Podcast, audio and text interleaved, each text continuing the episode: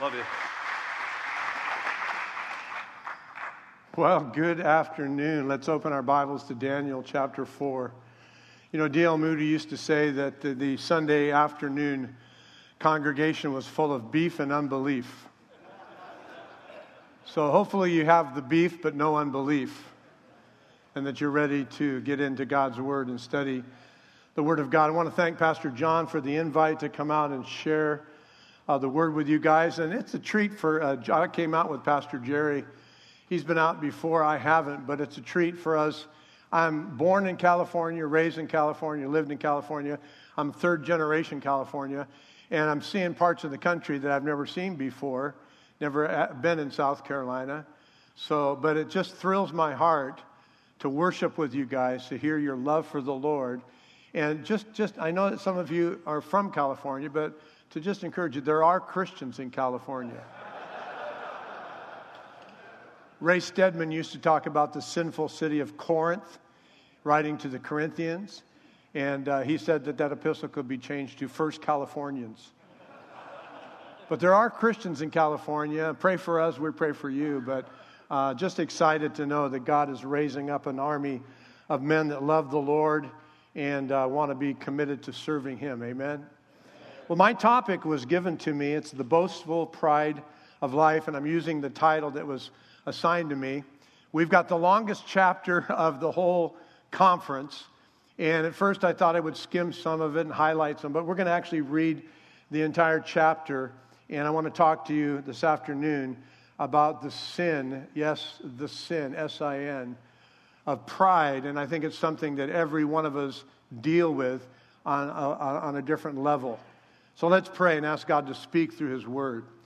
Father, we thank you for this group of men. We pray that you would speak through your Word. We pray that you would speak through what you've spoken. We ask that the Spirit of God would take the Word of God and transform these men of God into the image of you, Lord Jesus, the Son of God.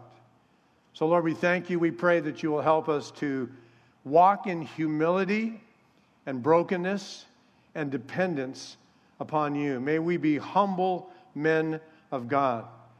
Lord, help us to eliminate pride in our lives by seeing you in all your glory, walking in that humility that you might use us for your glory. we'll be careful to give you the praise, to give you the thanks, to give you all the glory. We ask it in Jesus' precious and holy name, and everyone agreeing said, Amen and amen. Verse 1 of chapter 4 Nebuchadnezzar the king, unto all the people, nations, and languages that dwell in all of the earth, peace be multiplied unto you. He said, I thought it good to show the signs and the wonders that the God of heaven, or the high God, hath wrought toward me. How great are his signs, and how mighty are his wonders. His kingdom is everlasting kingdom and his dominion is, is from generation to generation. Have you ever had an embarrassing moment? The answer is yes, right? Every one of us had a, an embarrassing moment. But you don't take your embarrassing moment and write a book about it for others to know. But that's what Nebuchadnezzar does in this chapter. Nebuchadnezzar has a embarrassing moment, not just a embarrassing moment, but he had a seven years where he flipped out and went insane.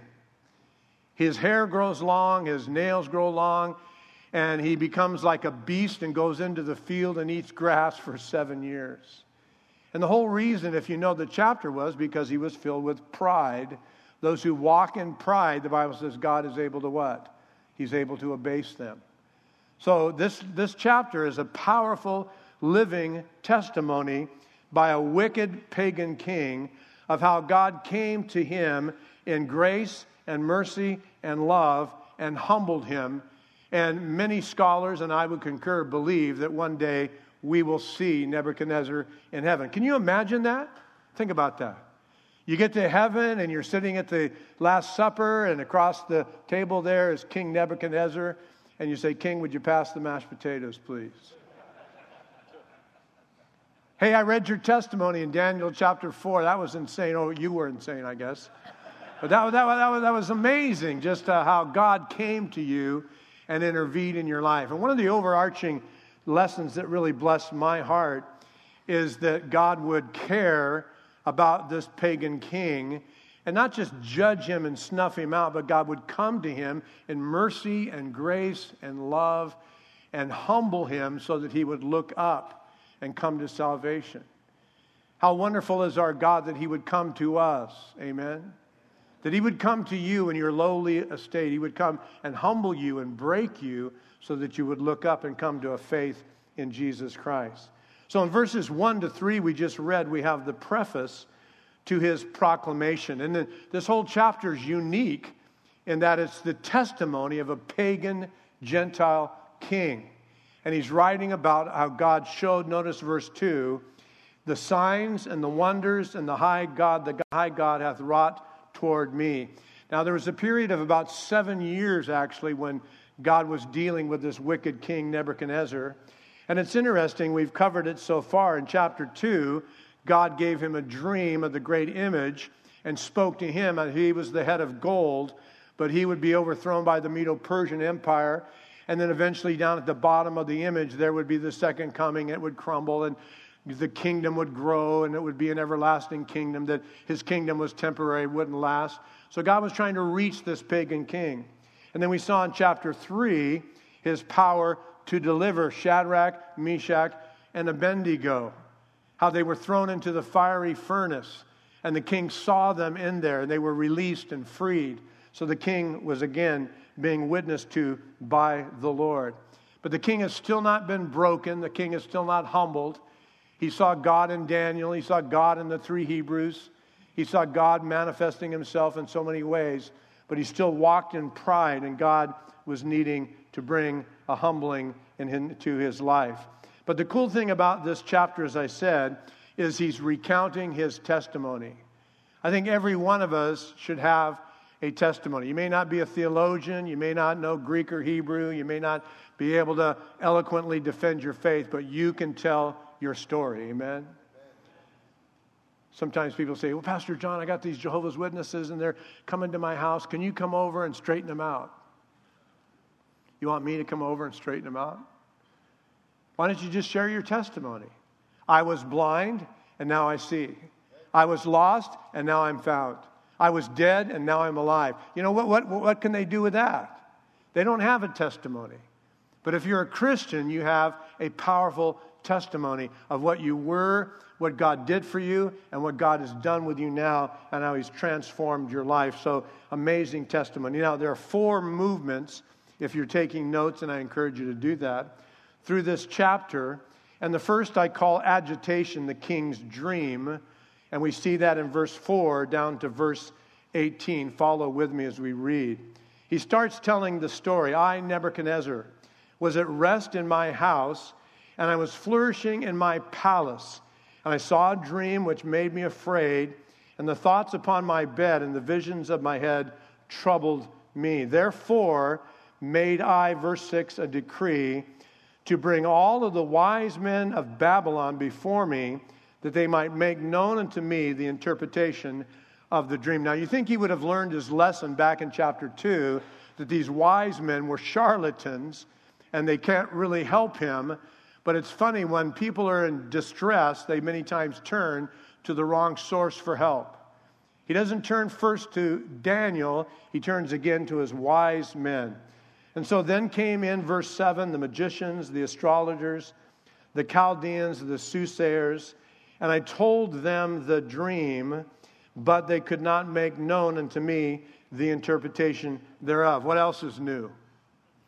Back in chapter 2, when the king said, I had a dream, I want you to tell me what I dreamt and what it means, they said, in kind of a polite Chaldean way, King, you're crazy.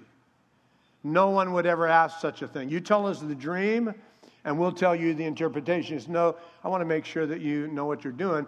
You tell me the dream. Now, whether the king really knew the dream and was just testing them, or he might have genuinely forgot the dream, we don't know.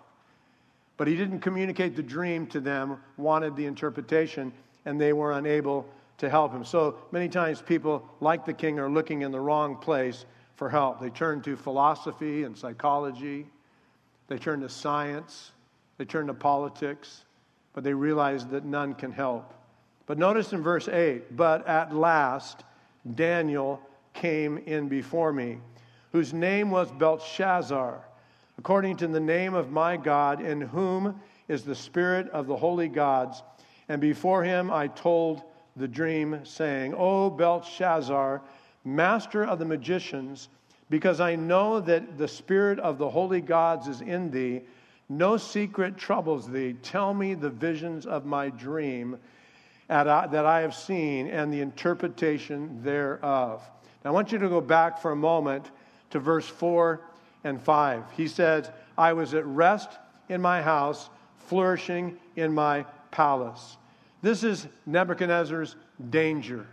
The Bible says, Let him who stands take heed lest he what? Fall. I was at rest in my house. I was at ease in my palace. It's that time of prosperity when we're in great danger. Let him who thinks he stands take heed lest he fall. It's a sense of false security. And even though the king was in his palace, he had his position and his power and all of his possessions, it could not bring him what? Peace.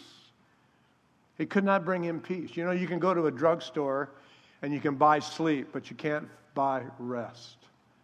Only Jesus Christ can give you rest for your soul. Amen. And he said, If you're weary and heavy laden, come to me and I will give you rest. So the king needed God in his life. He was in grave danger. And maybe you're here this weekend and you think you've got it all together. I got a good job. I'm making good money. I got a house.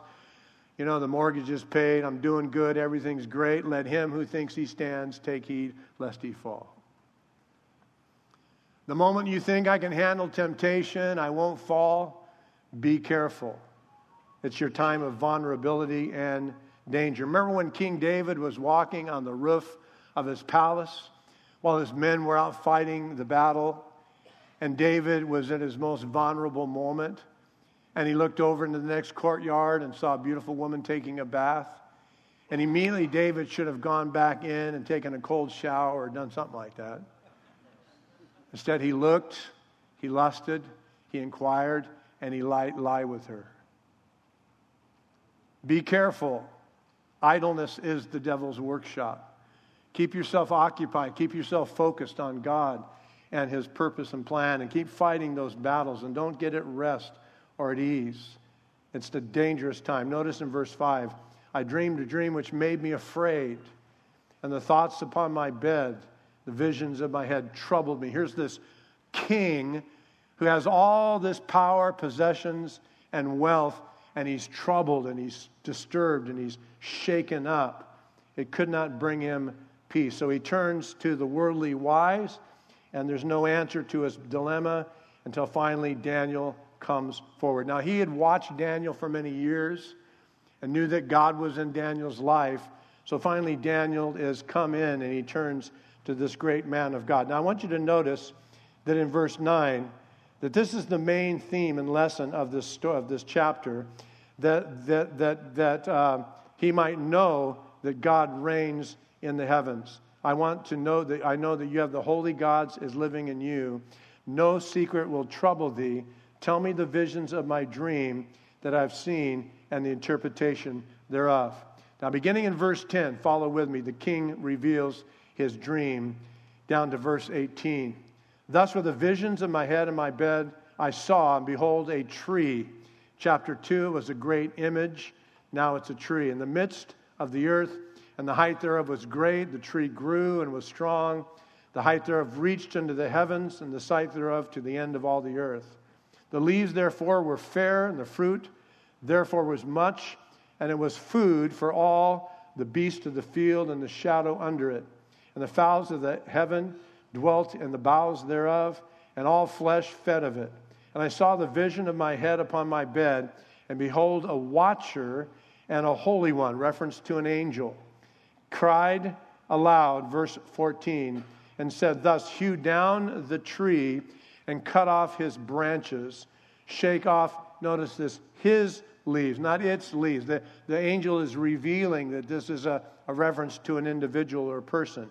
Scatter his fruit, let the beast get away from under it, and the fowls from under his branches. Nevertheless, verse 15 leave the stump of his root in the earth, even with a band of iron and brass and tender grass of the field, and let it be wet with the dew of heaven, and let his portion be with the beast in the grass of the earth. And again, verse 16 his heart be changed to a man's heart, and let the beast heart be given unto him until seven times pass over him. Now, as I pointed out, he's using these personal pronouns now. So he switched from the allegory and the dream of a tree, he's focusing on the king. And so this matter by decree of the watchers and demand of the word of the Holy One. Now, notice in verse 17, to the intent, this is the point I, meant, I mentioned just a minute ago that is the main lesson of the chapter. This is the purpose, to the intent that the living may know that the Most High rules in the kingdom of men, gives it to whomsoever he will, and setteth up over it in the basis of men. This king, I, this dream I, Nebuchadnezzar, have seen. Now thou, O Belshazzar, declare the interpretation thereof.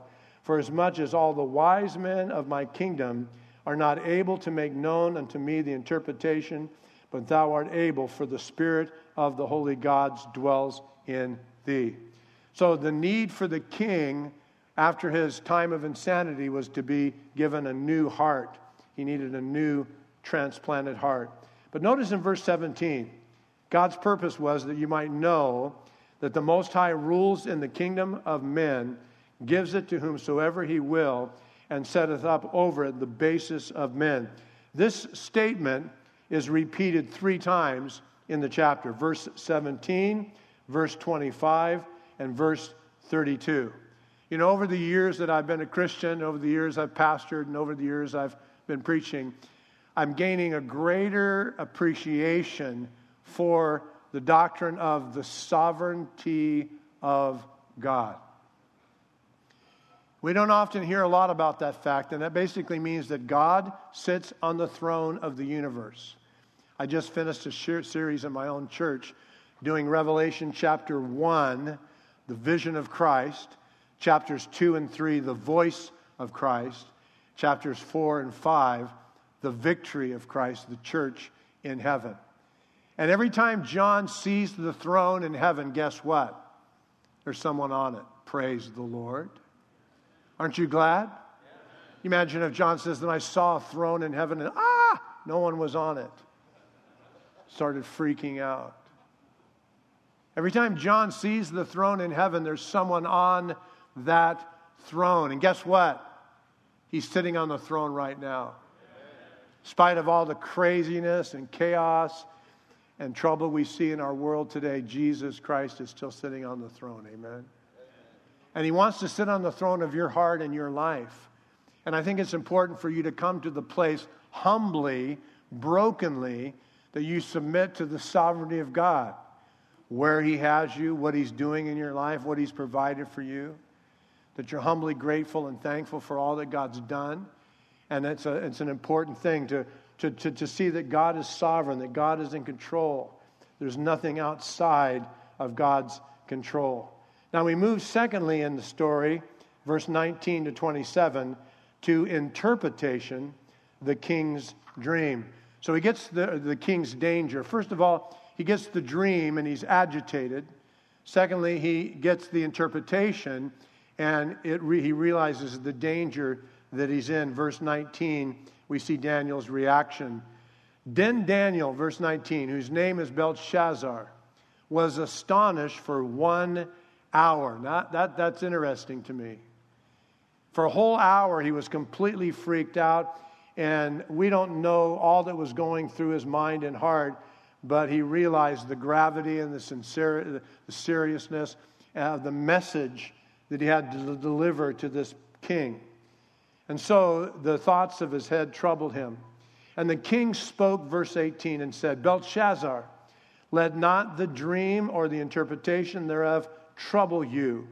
Belshazzar answered and said, My Lord, the dream be to them that hate you, and the interpretation thereof is to thine enemies. Now, This is a great, great classic picture of Daniel having a message to deliver to a very powerful potentate, King Nebuchadnezzar. How would you like to tell Nebuchadnezzar that you're going to be humbled for seven years, turn into an animal, and go out and grovel in the field? I mean, it could be very easily off with your head. So I love the courage, I love the boldness, I love the faithfulness of Daniel here to pass on the message. He could have changed the interpretation to placate, you know, to favor for the king, to get the king to like him, maybe give him a prosperity message or a health and wealth message or things are going to be cool message and you're going to be even more famous and more powerful. You're awesome. We love you. Instead, he had to deliver the goods.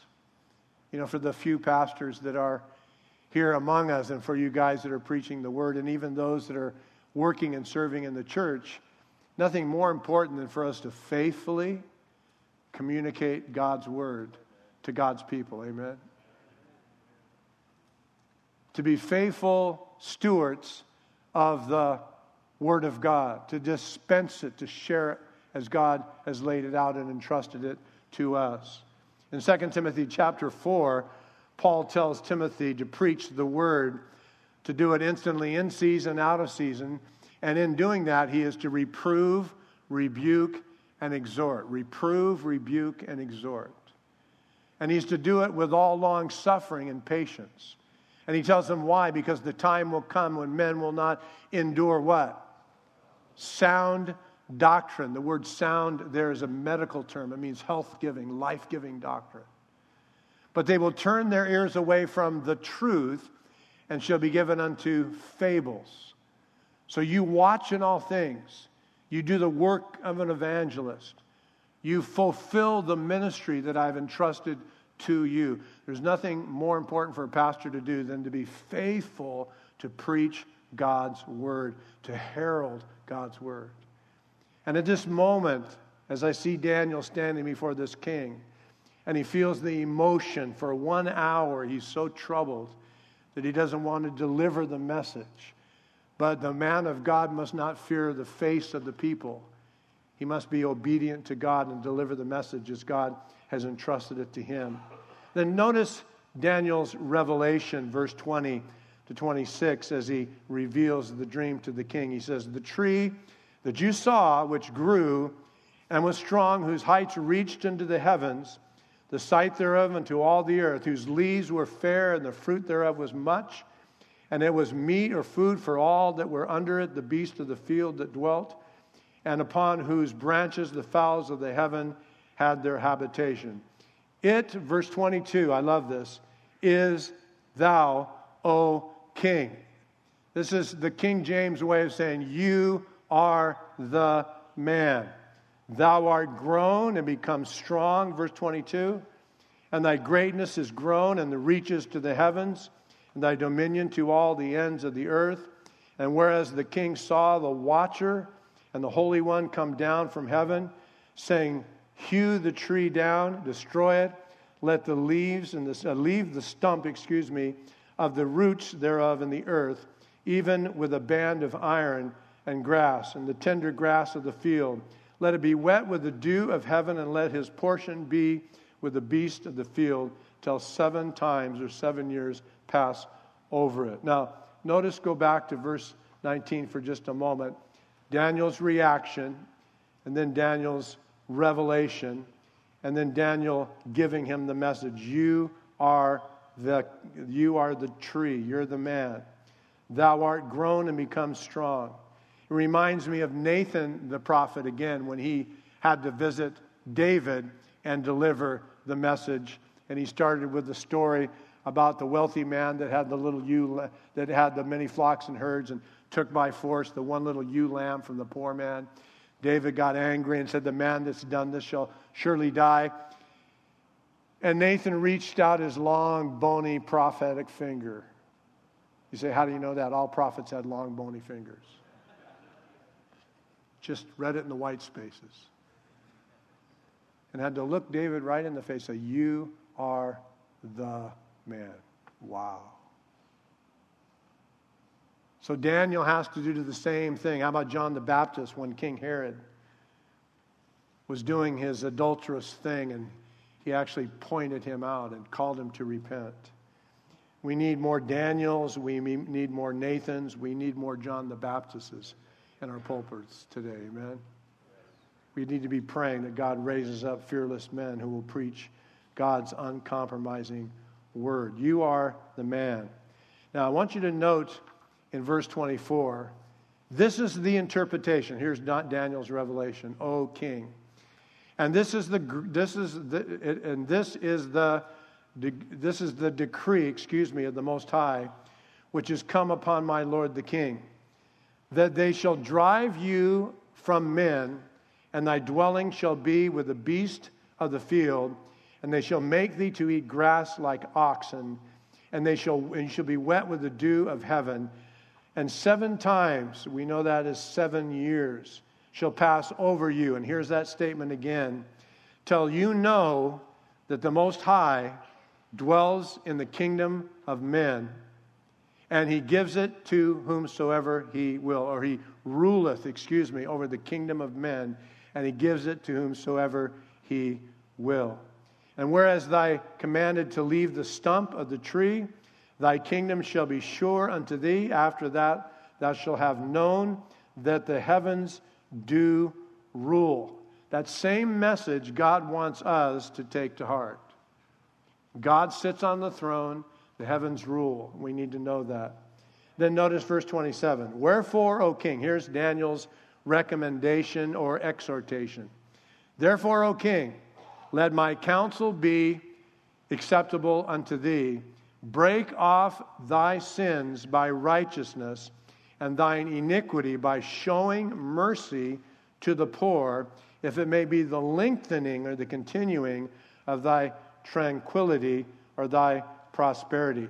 So, not only did Daniel faithfully, as we need to, share the message, he didn't water it down, he didn't compromise it, he didn't add to it, he didn't subtract from it. He didn't substitute it, He didn't dilute it. He gave them the message. That's what we need to do. And then He applied the message. He said, I recommend, I exhort you, break off your sins by righteousness. Basically, Daniel's telling him to do three things. Note it, note it, verse 27. He's telling him to repent. This is kind of Daniel's way of saying, repent, break off your sins, and then do righteousness. Repentance, metanoia, means to change your mind. But it involves not only the change of our mind about Jesus, about our sin, about the direction we're going, but it involves a turning around. I love the U turn for Christ kind of motto. You turn for Christ. You repent. You turn from your sin to Christ and He sets you free. So you need to break off your sins by turning back. And then, secondly, show mercy. And then, thirdly, live righteously. So He calls the king to repentance. How important that is. But we move in the story, verse 28 to 33, to the third section, and that is humiliation, the king's discipline. So, first we see the king has the dream, then he's in danger. Now we see the discipline God brought and humbling the king. Verse 28. All this came upon King Nebuchadnezzar. Why? Because he didn't repent. He didn't listen to the preacher. The preacher said, You need to repent, you need to do righteousness, you need to show mercy, and he didn't repent. Notice in verse 29 At the end of 12 months, he walked in the palace of the kingdom of Babylon. And the king spake and said, Is not this great Babylon that I have built for the house of the kingdom by the might of my power and for the honor of my majesty? And notice his punishment. While the word was in the king's mouth, there fell a voice from heaven saying, O king Nebuchadnezzar, to thee it is spoken, the kingdom is departed from thee and they shall drive thee from men, and thy dwelling shall be with the beast of the field. They shall make thee to eat grass like oxen.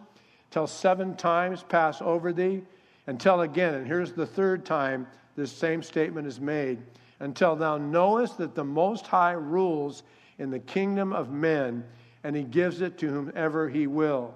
In that same hour, verse 33, was the thing fulfilled upon Nebuchadnezzar. And he was driven from men, did eat grass as oxen. His body was wet with the dew of heaven, till his hair grew like eagle's feathers, and his nails like birds' claws. Now, God gave Nebuchadnezzar graciously, after the message was interpreted to him by Daniel, to repent. He was the tree, you're going to be cut off, but there's the stump that will remain, there's hope. You'll be restored. But God gave him one year to repent. God is long suffering, God is merciful, God is patient. And he did not repent. Notice in verse 29 12 months he walked in the palace of his kingdom. How long suffering is our God? He could have smoked him a year ago. But then I love it, verse 30. The king strolling on his palace, and if you've ever studied about the city of Babylon, it was magnificent. It was just one of the, one of the wonders of the ancient world. The great city of Babylon with its hanging gardens and its massive walls and its beautiful, you know, gates and all the splendor of Babylon. And he's strolling along the palace wall, and I don't know who he was talking to. Guys that are pride like to talk to themselves. Perhaps he was looking in the mirror, checking him out. You're looking good. Is not this Babylon which I have made with my power, with my might? And he boastfully, proudly began to boast. You know, pride originated Isaiah 14 in the heart of an angel by the name of Lucifer. One of the greatest mysteries in all the universe, biblically, theologically speaking, is the mystery of evil. If nothing existed but God, God is eternal, and God created all things. Where did, where did evil come from? That is, I believe, biblically the greatest mystery. And it doesn't freak me out. God's sovereign. He's bigger than I am. He knows how. I, I, don't, I don't have to understand it or work it out. We'll figure it out someday. God will reveal it to us. All we know is what God has revealed in His Word, and what is revealed in His Word is that it started in the heart of an angel named Lucifer, powerful angel. Some feel that he was maybe in charge of the worship of heaven. And when Lucifer was lifted with pride, we have the five I wills in Isaiah 14. I will exalt myself before above God. I will exalt myself before the throne of God. I will exalt myself above throne of God. I will be like the Most High. It was pride. Think about this. The original sin that plunged the whole world into death and destruction started in the heart of Lucifer. It was pride. You don't think pride is a big deal? It is a big deal. You don't think pride is a dangerous thing? It is a dangerous thing. You're really just playing into Satan's camp when you are walking in pride, thinking that you are the one that has accomplished all the things that you have in your life. So the king's pride is seen very clearly in the story in verse 30. So we need to be careful that we do not walk in pride, that we do not think, this is my house. These are my automobiles. This is my bank account. This is my wife. These are my children. Is not this great Babylon which I have made? You know, the Bible says, What have we but what we've received from God? We all know that if God gave us what we deserved, we'd be where? And I just thought I'd encourage you. You don't ever pray, God, give me what I deserve. Pile of ashes little puff of smoke. Well, I deserve a better wife. Mine's all tweaked. You deserve hell. Again, think about that. We don't deserve anything. We don't deserve anything. When we, when we go to bed at night, God keeps us breathing. God gives you strength and help, and, and God keeps you ticking. But about nine years ago, I had a stroke, and I still live with the effects of my stroke. I have on, on the right side of my body what's called spasticity. And I look back at that time when I was, I was actually getting ready to paddle out on my surfboard. Thank God it happened on the beach and not in the ocean. But I realized that God reached down from heaven and touched me to humble me and to break me, to remind me that I have nothing but what God has given me. All comes from God. Amen. May God keep us humbly dependent on Him. That's always been a prayer. I saw my dad do that. He's gone to heaven. I had an amazing Christian mom and dad, but my dad was a humble, godly man. But he always used to pray in his humility God, keep me dependent on you. Help me not to get prideful or think that I can be living independently of you or your will or your word or your purpose for me. It's a dangerous thing when we begin to think that we can do it without God or we can live independently from God or that we're the ones that have built our own kingdom. About that time, that God obviously will humble us. Let me give you real quick before we wrap up our story on Nebuchadnezzar five reasons to repent of pride. Five reasons to be repentant of pride. Number one, God hates pride. Write down Proverbs 16, verse 5. Everyone that is proud in heart is an abomination to the Lord. Now, that ought to be enough, right, guys? If you're proud, it's an abomination to God. Write down Proverbs 6, verse 16 and 17. These six things does the Lord hate, yea, seven are an abomination unto him. And in Proverbs 6, verse 17, the very first sin on the list is what? A proud look. So it's an abomination to God and it's a sin. Then, second reason we should repent of pride is that God chastens the proud. Pictured in Nebuchadnezzar. James chapter 4, verse 6. God resists the proud. God chastens or resists the proud, but he does what? He gives grace to the humble. And humility is the opposite of pride. Pride is undue self esteem. Humility is not thinking about yourself. Let me give you the third reason you should resist pride. Pride is sin. Proverbs 21, verse 4 A high look and a proud heart is sin. So, not only an abomination to God, but the Bible actually declares it to be sin. And then we see, fourthly, that pride leads to a fall. Proverbs 16, verse 18 Pride goeth before destruction, and a haughty spirit before what? A fall. And we, we, could, we could spend hours looking at all the examples of men and women in the Bible that were proud and God had to humble. How about King Agrippa in the book of Acts that gave the speech? And they said, It's the voice of a God and not of a man. And everyone applauded. And he went, Yes, yes, yes. And God smote him with worms and he died a few days later. How, how massive was that? David walked on the roof of his palace. You know what David's great sin was? Not with Bathsheba, but later on when David numbered the people out of what? Pride. We don't hear much about that. We always hear about David and Bathsheba. But what about when David was so proud of the kingdom which over he reigned and he wanted the census taken so he could number all the people to know how many people came to my church? Let's take a census, let's count heads. And a whole bunch of people died because of David's sin. Pride comes before a fall and a haughty spirit before destruction. Another reason why we should abandon and repent of pride. And fifthly and lastly, pride leads to shame. Proverbs 11, verse 2 When pride cometh, then cometh shame, but with the lowly is wisdom. So if you want to be shamed and humbled and fall and sin and grieve the heart of God, then you walk in pride. So in verse 31, while the word was in the king's mouth, this is his punishment, there fell a voice from heaven saying, Thou, O King Nebuchadnezzar, to thee it is spoken, the kingdom is departed from thee.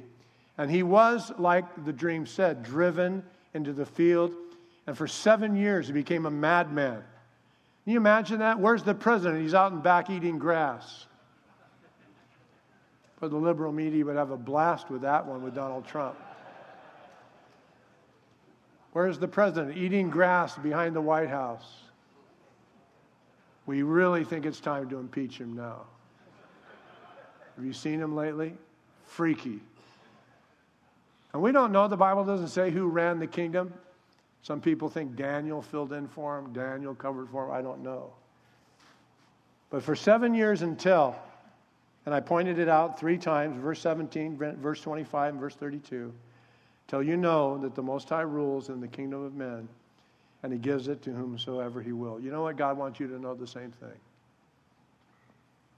He does. He wants you to know the same thing. He wants you to know that he is in control. And he will do what he needs to do to humble you and to break you, to bring you to that place of full surrender. So the same hour was Nebuchadnezzar fulfilled upon, or was, the, was that thing, excuse me, fulfilled upon Nebuchadnezzar. He was driven from men, eat grass as an ox, and his body was wet with the dew of heaven, till his hairs were grown like eagle's feathers, and his nails became like birds' and claws. Now, one last section, verse 34 to verse 37, restoration, the king's deliverance. And in verse 34, at that end of the days, I, Nebuchadnezzar, is recounting. By the way, the first three verses were written in retrospect. They actually belong at the end of the chapter. But he says, I, Nebuchadnezzar, was lifted up upon, lifted up my eyes, excuse me, unto heaven, and my understanding returned unto me, and I blessed the Most High, and I praised and honored them that live forever and and uh, his that lives forever and ever, whose dominion is an everlasting dominion, and his kingdom is from generation to generation.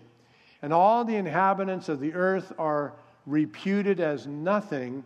He does according to his will in the army of heaven, and among the inhabitants of the earth, none can stay his hand, or say unto him, What doest thou?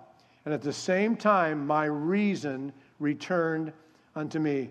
The sin of pride brings in temporary insanity, and his reason came back. For the glory of, the, of my kingdom, Mine honor and brightness returned unto me, and my counselors and my lords sought me.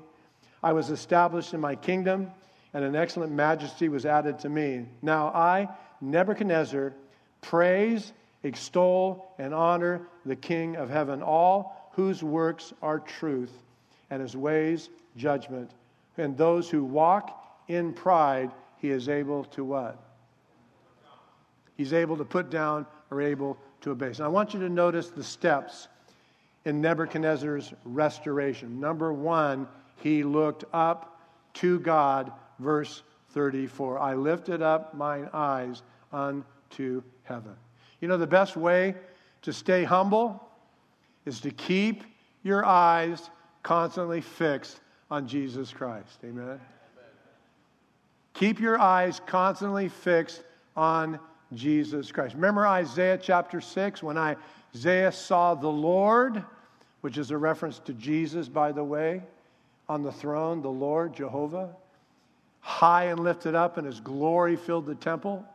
What did Isaiah say? Far out. Man, that's awesome. Cool. Check it out. No, he said, Woe is me, for I am a man of unclean lips and I dwell amongst a people who are unclean. You know, when you really see God, you see yourself. And when you see God, you see yourself as you really are a sinner. It's easy to think you're pretty hot when you're looking at other people. Can always find somebody more messed up than you. Just keep looking. That dude's really messed up, so it makes me feel pretty good. But when you fix your eyes on Jesus Christ, what it do? It humbles you it humbles you. Some of the reasons that we experience so much pride is that we're not looking at Jesus. We're not being humble because we're not seeing the glory of God, how important that is. Second thing he did was, verse 34, he began to bless the Most High, praised and honored him because he lives forever. So he began to praise the Lord, he began to worship the Lord. Become a worshiper of God every day, praising Him. And then, thirdly, it says at the end of verse 35 none can stay his hand or say unto him, What are you doing? And we do that all the time. What are you doing, God? What's going on here? Why? Are we the ones in control? Are we the ones calling the shot? So, what he did thirdly was he submitted to God. So, he looked up to God, he praised God, and then he submitted to God. I love Romans 12:1 after 11 chapters of doctrine. Paul says, "I beg you by the mercies of God that you do what? That you present in the Greek it's a once and for all act. You give your bodies to God. And your body is your whole being, your body, soul and spirit. Your mind, your will, your emotions, everything. That you present your bodies to God as a living sacrifice holy and acceptable, which is your reasonable act of worship or service to God. The best way to resist pride is to fix your eyes on Jesus, guys. To begin to worship Jesus and then submit to Jesus. I, I, grew up in the church and I heard hymns from the time I was a little boy, so many of them are lodged in my brain. But I love that old hymn where I used to sing, I'll go where you want me to go, O Lord. I'll do what you want me to do, O Lord. I'll be what you want me to be, O Lord. And I'll say what you want me to say, O Lord. Are you willing to pray that prayer? Is your all on the altar of sacrifice laying? Are you willing to say, I will go wherever you want me to go? I'll do whatever you want me to do. I'll be whatever you want me to be. I'll say whatever you want me to say. That's brokenness and humility. King Neb came to a saving knowledge of the God of the universe, but he had to be broken and humbled. Don't let that happen to you. Humble yourself under the mighty hand of God, and he will do what? He will exalt you. And he does it in his due time. And he exalts you to the place and the position he wants you to be. It's not your choice. It's not your choice. It's not your choice where you work, where you go, what you do, what you say. If you're a Christian, you've been bought by the blood of Jesus Christ. You belong to him. Therefore, glorify God in your body. Now, by way of conclusion, I want to just drive home these three points about humility and pride as they relate to salvation, sanctification, and service. Humility is the opposite of pride and is necessary for salvation. In Matthew chapter 5 verse 3, blessed are the what? Poor in spirit. Salvation starts with a broken heart, a broken and contrite heart, poverty of spirit. I have nothing to offer to God. Jesus told the parable of the Pharisee and the publican. Pharisee prayed thus with himself God, I thank you, I'm not like other men, extortioners, rip-off artists, all these horrible, not like that tax collector over there. I give tithes of all that I possess. I fast every week. Aren't I amazing? Publican bent down his head, beat on his breast, and said, God, be merciful to me, a what? A sinner. Jesus said, Which of those two went home justified? They knew, the, they, they, they knew the point. The man who was humble, who saw that he had nothing to offer to God. Humility is necessary for salvation. Secondly, humility, the opposite of pride, is necessary for sanctification. That's why I quoted Romans chapter 12. If you're going to live a holy life and a godly life, then you must die completely and let God take control of your life. You must come to the cross for not only salvation, but you must come to the cross for sanctification. You come to the cross to walk in brokenness and dependence and humility. And then, thirdly, humility is necessary for service.